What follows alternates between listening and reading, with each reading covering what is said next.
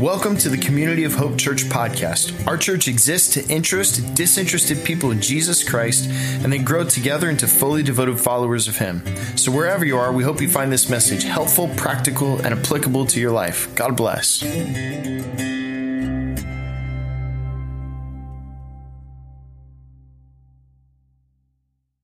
Oh, my goodness. Good morning, everybody. Welcome, welcome, welcome. The church is alive, right? The church is alive. Praise God. You can applaud if you want to do that. It's all right. It's all good. I want to welcome everybody here. Of course, everybody streaming online, all of our podcasts later. We're delighted to have you with us and worshiping in this space. I feel so filled up. I can almost say, stand, let's have a closing benediction, but we're not going to do that because I want to preach the word of God this morning. And um, before I do that, I do want to announce this Wednesday, I believe, is Ash Wednesday. How many of y'all know what Ash Wednesday is? Ever heard of Ash Wednesday? Ash Wednesday uh, commemorates the 40 day season prior to Easter, not including Sundays. And it's traditionally a time when the church um, focuses uh, even more strongly on the message of Jesus and the words of Jesus. And sometimes we will add additional spiritual rhythms to our lives to help us think about uh, what's coming, which is Easter. Um, at Community of Hope, we practice what we try to practice around here is something we call ancient future practices. So we will take some of the older traditions of the of the capital C church and we will wrap them up in kind of a a modern day understanding of that and then use those as ways to help us grow in our relationship with the living God. And so we have put some resources online. You can check those resources out uh, on Wednesday. We have some uh, material and some stuff online that'll help families prepare for this time. Um, Easter is one of the most glorious uh, Sundays of the entire Christian year because we remember on that day, right, that we're not worshiping um, just a tradition. We're wor- worshiping a risen Savior. Can I get amen to that? And um, so I always have said at Community of Hope, I've, I've said it, I think, ever since our church came into existence, you can't really celebrate a resurrection until you acknowledge there's been a death. And so, right? And so, um, that's what the Lenten season will, will afford us the opportunity to do. In fact, next week we're beginning an, an exciting series in our church uh, around, the, uh, around the model of compassion that Jesus lived out, and we're super pumped about that for next week. But wanted to shout that out to you. So grab your notes, grab your Bible, grab your, your journal, however it is you do the space. We are, uh, with this message, with this talk this weekend, we're going to bring to a close uh, our series, How Life Works.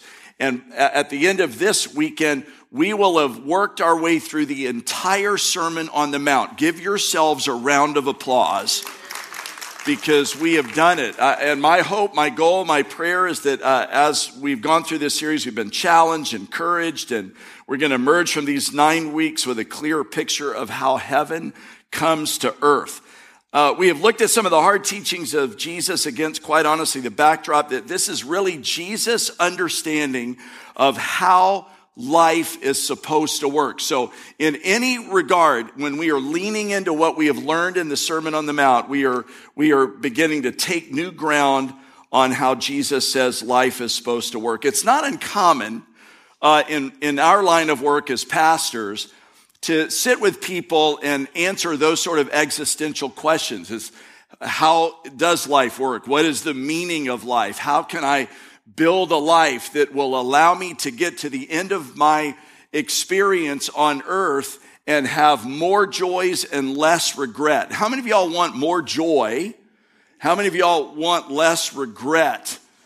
Amen to that. And so these are some of the existential questions that we often answer. You know, the light stuff, the light-hearted questions, nothing deep, thought provoking, or confusing about those questions. I always think that when I get through with my ministry as a pastor, I'm going to go work in a place where I don't have to answer those difficult questions. Like, how do you spread mulch? Well, you tear the bag. Okay, never mind. You, you kind of get the idea. But anyhow, So here's what we're doing. I mean, I think of this kind of deal, right? How do you fashion a life that when I get to the end of the life, I won't feel as though I've missed it?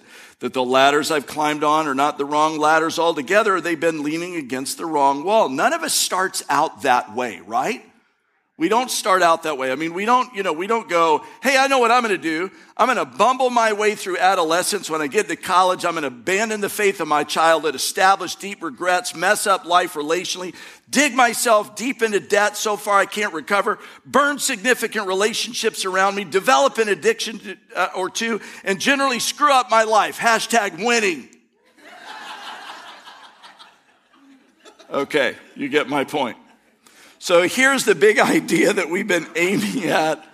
I'm not going to probably do that at 10:30, but here's the big idea we've been aiming at for the entire series. I'm going to put it on the screen. You can see it. Here's what we're saying. Life works when we subordinate every other identity to the identity of being a disciple of Jesus. This is what Jesus thinks is how life works. Every other competing identity you subordinate that identity to the identity of being a follower of Jesus along the way.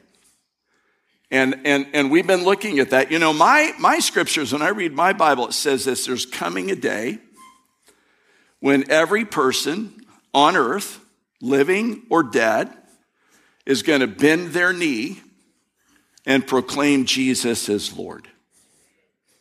Every single person. So, so I, I, when I read the Bible, I read that, and here's what I think. So that's going to happen. That's true.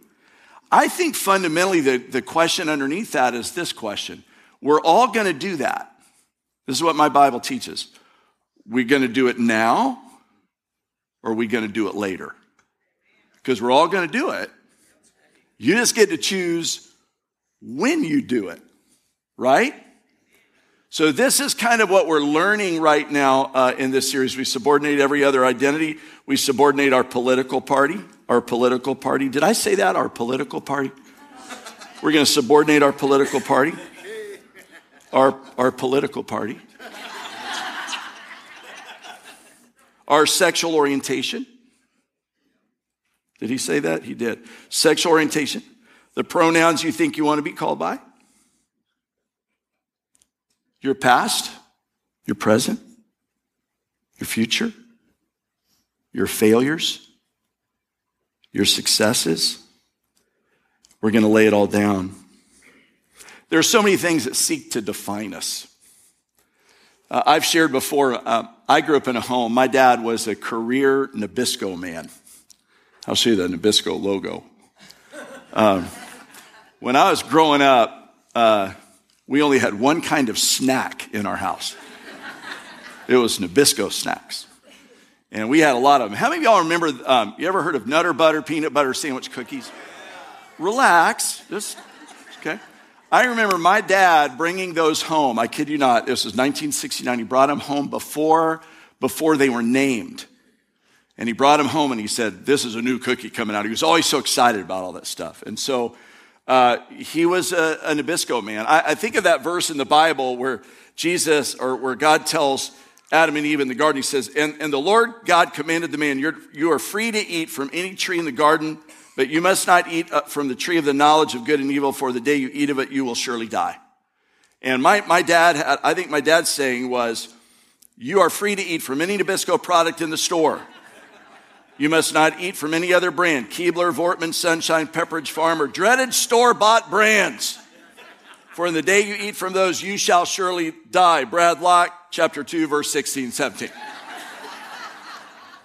Uh, when my wife and I got married, I kid you not, it's a true story. She came home one time and she had, she had bought Publix saltine crackers. I know, I know, I know. You're with me. I, until that moment, I thought our marriage was going really well. And she brought those home, and I thought, oh no, we have marriage problems I didn't know about. And I told her, I said, you can't buy that. You have to buy, I'll never forget this. I said, you got to buy Nabisco. And she said, no, I don't. I said, yes, you do. You have to buy Nabisco. She goes, you call your dad and tell him to give me the extra three bucks to buy them. all right, all right. You get it. My dad was a Chevy man. Any Chevy people? Uh, here's what Chevy stands for. Car has extensive valve rattle on long extended trips. he hated Ford. Any Ford people? Found on road dead. Some people Some people are Dodge people, dead or dying garbage emitter. I drive a Dodge and I think it stands for them old dudes go everywhere. Anyhow, I don't even know where I'm going right now. All right. Paul says it, Paul said this. Paul said this. Whatever, whatever were gains to me, I consider them a loss for the sake of Christ. Can you hear it?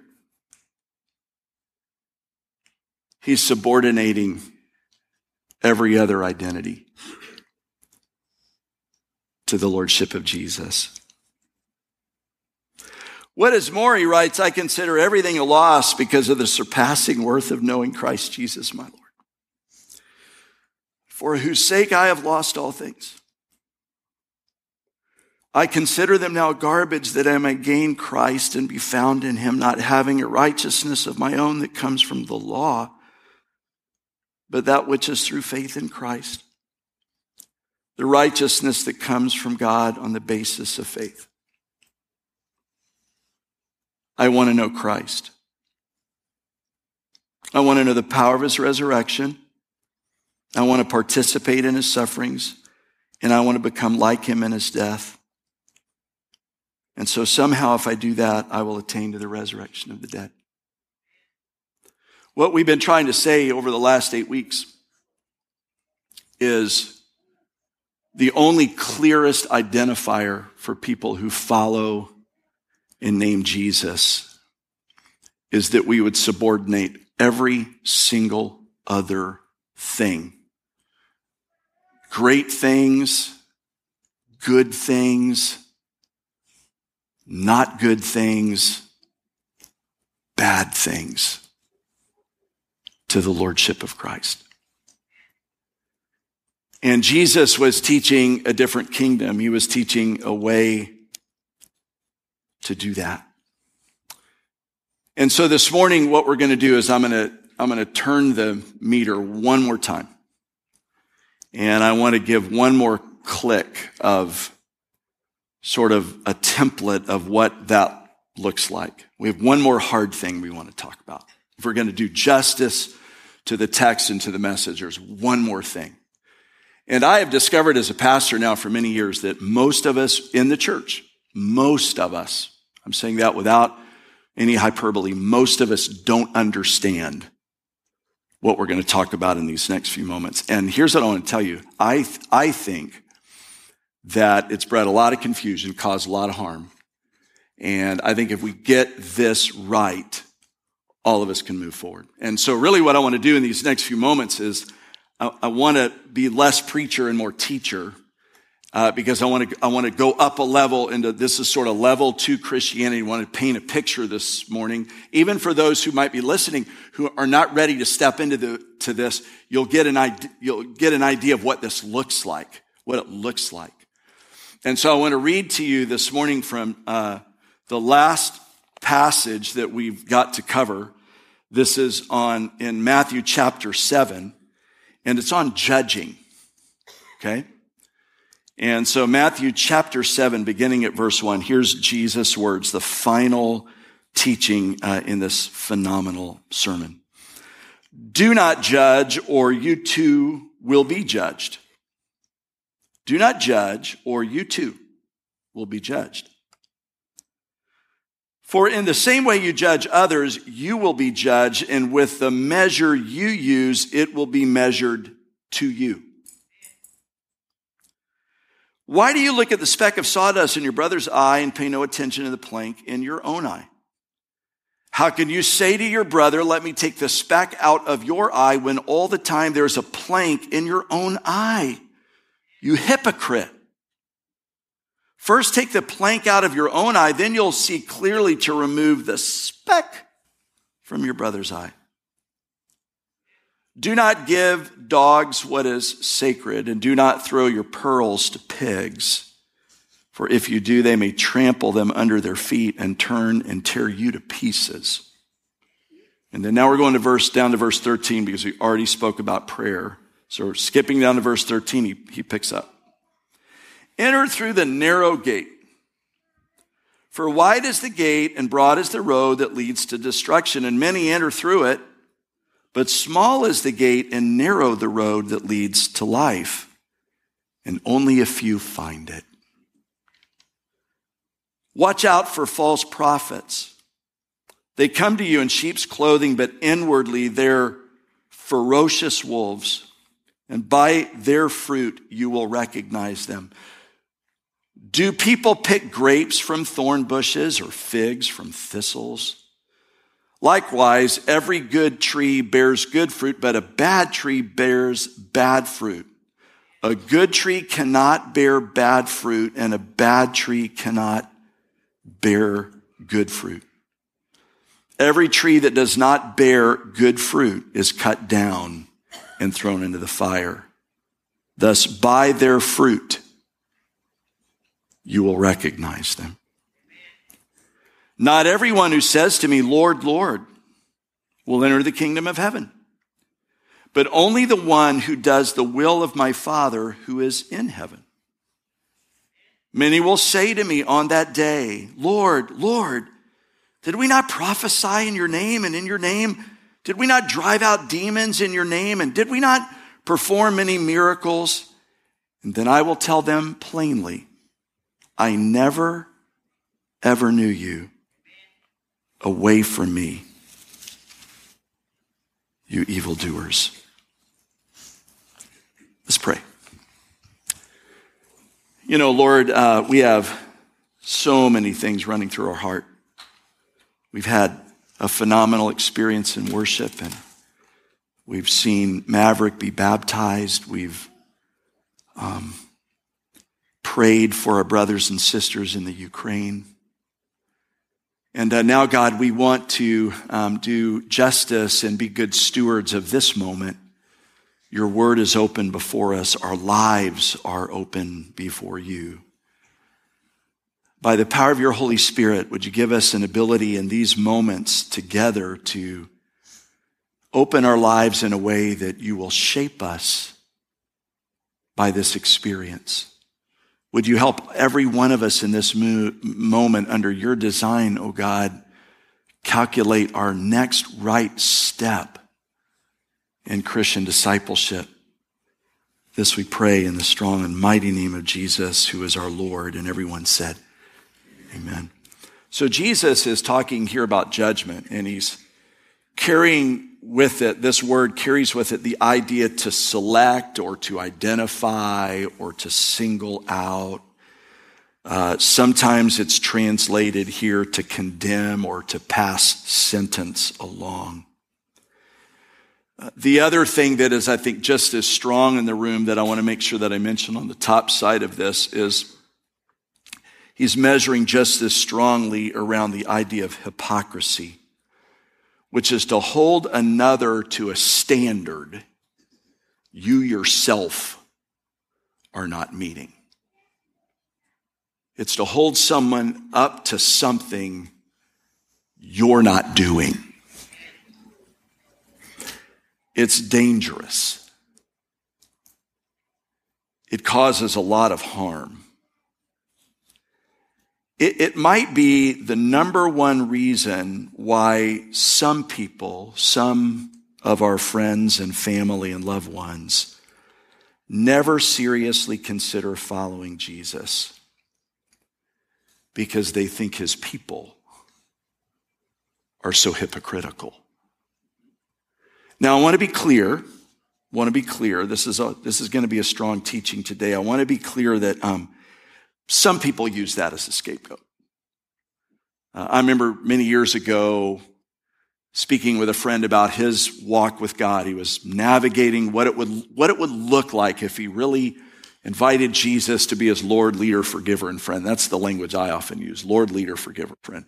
And he was always holding back. And when he would hold back, he would always point at, you know, somebody else who was kind of living a hypocritical life. And it just dawned on me one day that, that he wasn't really so much focused on that. He just knew that he, if he gave his life to Christ, hear me now, there would be implications for him. He would have to change some things. And he didn't really want to change some things, so he always pointed toward the hypocrisy. But I think we would want to say, right, we'd want to acknowledge hypocrisy exists, right? It's everywhere. Uh, Dallas Willard, one of my favorite Christian authors, says this. He goes, he writes, How many people, I wonder, how many people are radically and permanently repelled from the way of Christ by Christians who are unfeeling, stiff, unapproachable, boringly lifeless, obsessive, dissatisfied, and above all, judgmental. Yet, he writes, such Christians are everywhere. And what they're missing is the wholesome liveliness that springs from a balanced vitality with the freedom of God's loving rule. And then he says what has become a, a life quote for me spirituality, wrongly understood or pursued, is one of the major sources of human misery and rebellion against God. And we've all, I think, I think if you walked in the Christian way a little bit, you've all felt it. Anybody ever felt judged? Come on. Um, every now and again, I get letters with no address on them. There was a season, there was a time I wouldn't open them. Here, Beth, this is for you. No, I wouldn't do that. I wouldn't do that. Um, I read one recently that was anonymous, and it was an encouragement note. It meant so much to me. I've kept it. But you know, there's always that moment when you're opening it. Ah, do I open it? Every one of us knows the sting uh, of judgment, of what it feels like to be evaluated in some way negatively. Uh, and we have to learn the difference between judgment and, and appropriate constructive feedback that helps us walk in the way of Jesus. Um, when I think about this passage, there are three things I think I want to teach us this morning. Again, a little bit more teaching, a little less preaching. And when I think of this phrase, I, I, or, or the, this passage, I, I, think of the phrase, don't do it. Say, say it with me. Don't do it. Say, say it like you mean it. Don't do it. So when it comes to judgment, ready, go. Awesome. But, but really in the text, here's what's an interesting thing in the text. It's not so much, say it again. It's don't do it.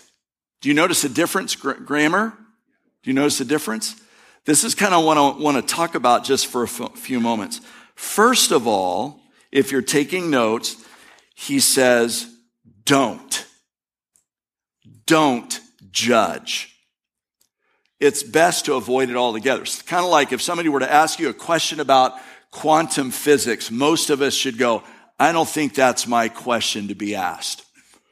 Uh, it's sort of like trying to milk a rattlesnake. Most of us should probably not do that. Okay? And so when the first thing that I think Jesus is inviting us to is this, he's saying, don't judge. But here's an interesting thing. This is where there's a lot of misunderstanding in the body of Christ. So I want to make sure we, we're clear. We should not, he says, don't judge unbelievers. Now, that's kind of an interesting thing. In fact, Paul was referring to this a little later. I want to show you a verse. This is 1 Corinthians chapter 5 verse 12. Look at what Paul says. What business is it of mine to judge those outside the church? So this is a big understanding here. When, when it comes to judging people who are not self-identified pre-Christian people, Here's what Jesus and Paul would say Don't do it. Don't do it. Because when you do it, people, this is what they see when you do it.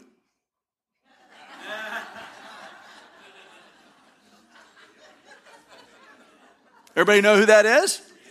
Who is it? Oh, come on, it's not. That. Who is it? Nope. It's Dana Carvey, dressed up like the church lady.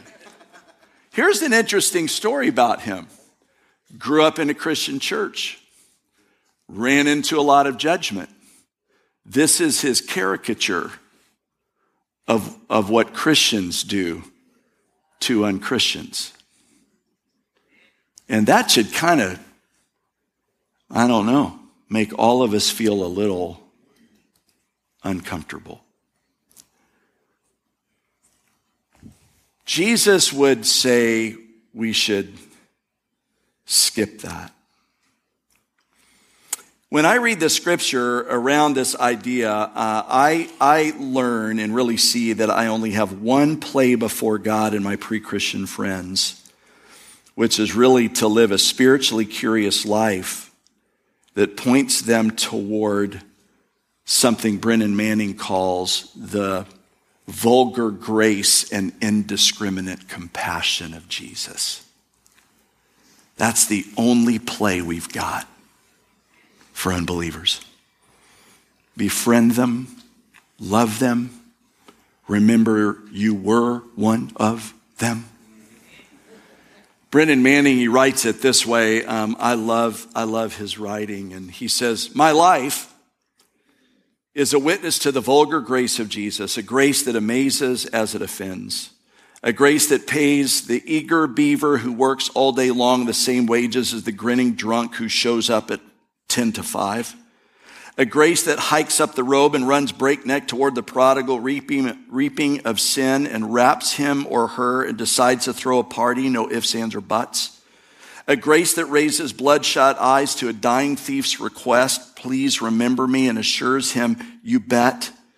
A grace that is the pleasure of the Father fleshed out in the Messiah, Jesus the Christ, who left his Father's side, not for heaven's sake, but for our sake, yours and mine. It is a vulgar grace, yes, and filled with indiscriminate compassion.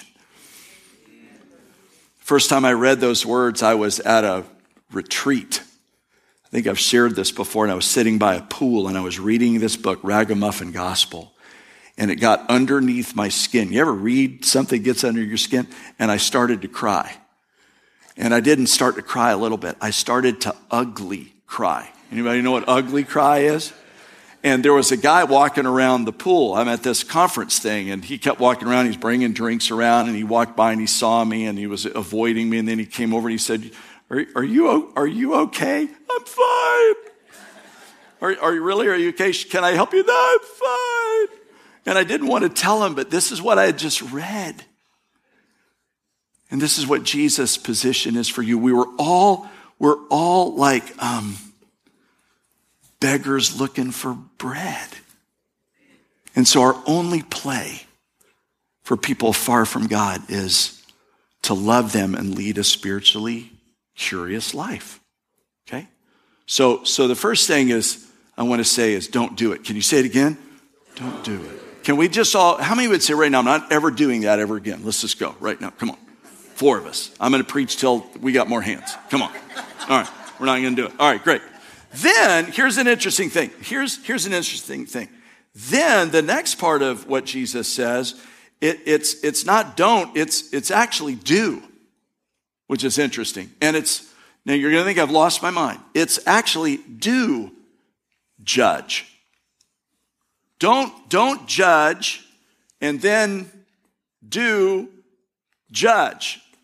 So now you can go to breakfast in just a few moments and go, he's completely lost his mind. But here's what I want to show you. One of the best ways we grow our faith is to learn what the Christian faith is and then to evaluate our lives up against it. And we do this as we learn to appropriately, appropriately, appropriately judge ourselves. Second Corinthians chapter 13, 5, look at what Paul writes here. He says, Hey, examine yourselves to see whether you are in the faith. Test yourselves. And do you not realize that Christ Jesus is in you? Unless, of course, look what he writes, you fail the test. So the kind of judgment we're here, we're talking about here is, is to evaluate our own lives. I don't think we do this enough, maybe. And I'm not talking about inciting guilt or shame on ourselves, but I am saying every now and again, I think we ought to evaluate. Paul says, take a moment, evaluate how you are in the faith. See if you're still in the faith. You might not be in the faith. I mean, you know, just take a moment and, and check that sort of thing. Some of us have made, had this prayer that we prayed 30 years ago, and, and we've long since left that prayer. It's like I said, it's like the guy that you've heard me say before, the guy that tells his wife, look, I, you, you never tell me you love me anymore. I told you on our wedding day, if something changes, I'll let you know. That's, that's not a good thing. Come on, y'all. Jesus is saying we need to have a conversation. He says, test yourself. Test yourself. And then here's a big part of this, okay? I, I remember years ago, this, um, we evaluate ourselves against truth. Truth is a, a, a very important thing and it's very powerful. It wounds and it heals. Uh, when I was a young boy, uh, we used to travel to New England, which is where my dad was from. And I remember one time we were, we were traveling to New England and, and I, what I wanted, he would, he would always tell us before the summer trip, maybe you grew up in a home like this, start saving your money. You're going to want to buy some souvenirs for when you get to, get to wherever you're going. Do you ever do that? Right. And so I remember saving up money. I was mowing yards, saving up money. And, and, and I remember this, this moment doing chores around the house and, had allowance and all this sort of thing. And my dad let me buy my first pocket knife. And, and, and I remember him telling me this is, this is, this is not a toy. This is a tool. It's a really, it's a really important thing. And I remember putting it in my pocket and feeling like, man, I am the dude. You know, I got like a pocket knife. And he taught me how to use it, how to open it up. And he said, if you don't do this the right way, you will cut yourself. What do you think I did? You were there. I cut, I cut myself. And why? Because I was being cavalier with it. And this is really what Jesus is kind of inviting us about biblical truth. We need to take the word of God seriously.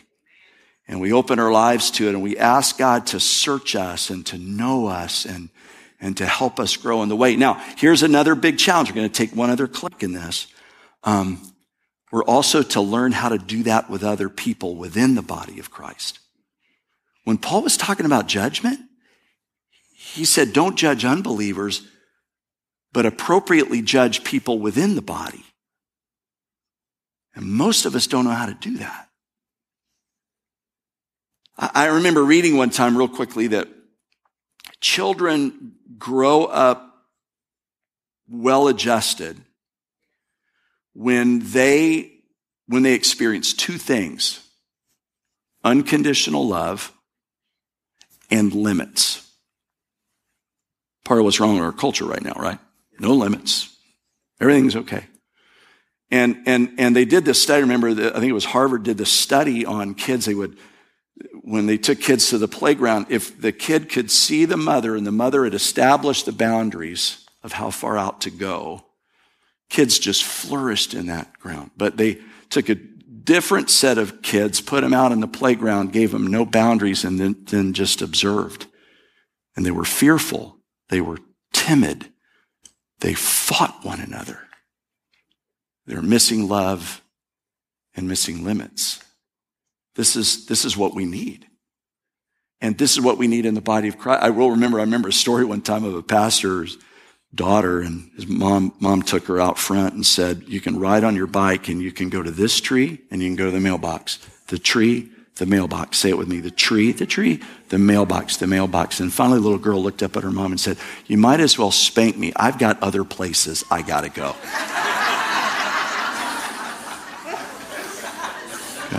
Not good. And then lastly, real quickly, real quickly. Jesus says, I think he says, don't. And then he says, do. And then he says, it. And I, I think we should say real quickly how we are to judge people. Uh, and here's what I think of when I read the text. One, one idea is this the very way right? That would be most helpful to you if someone did it to you. You think of somebody who's offered you constructive feedback about growing or about maturing was helpful. We all know what it is, we can feel it. This is, this is what Jesus is inviting us into.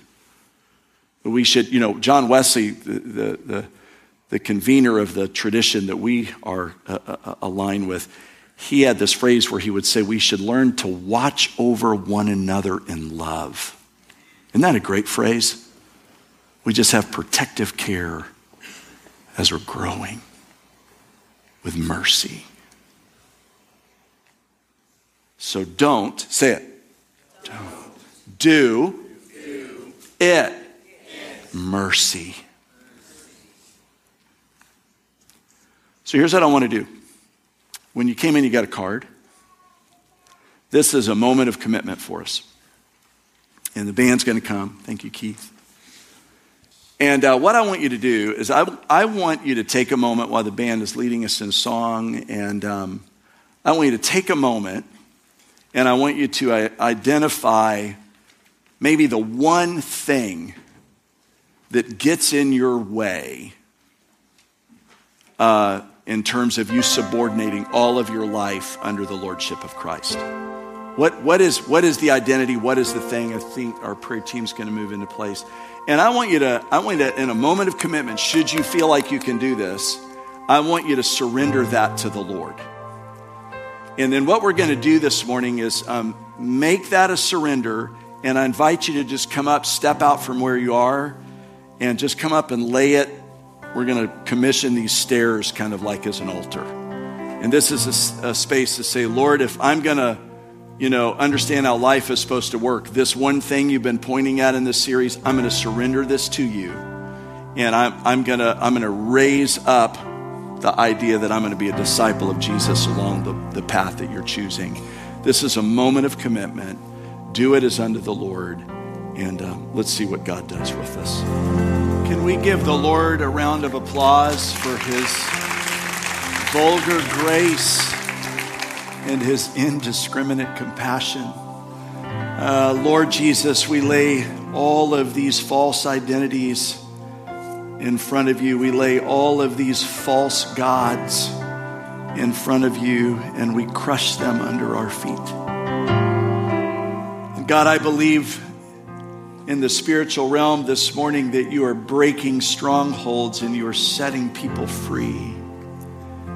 And I believe, oh God, we are learning what it looks like to take the next step along the way that you have joyfully given to us. Um, we know it was costly, and yet you give it to us for free. Would you grow our faith? Would you grow us as pilgrims along the way? And would you empower us to live lives in front of our friends and family and loved ones and neighbors and coworkers and enemies that points people directly to you.